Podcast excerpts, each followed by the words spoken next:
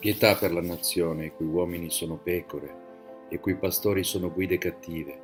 Pietà per la nazione, i cui leader sono bugiardi, i cui saggi sono messi a tacere, e i cui fanatici infestano le onde radio.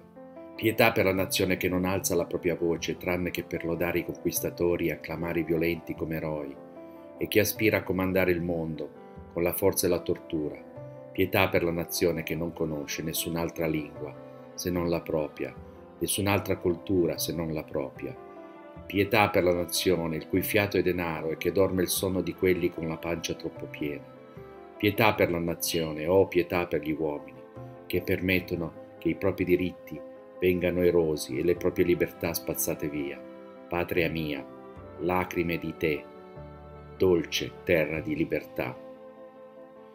E questa era una poesia di Lorenz Ferlinghetti, nato nel 1200 1819 è stato un poeta importantissimo per la poesia americana della Beat Generation. Fondò insieme ad altri poeti della, in California la libreria City Light Books, pubblicò i suoi primi libri lì, pubblicò il, lo scandaloso Howl di Allen Ginsberg, l'urlo di Allen Ginsberg, è stato un poeta civile, un poeta politico, ha vissuto in mezzo alla natura a Big Sur in California.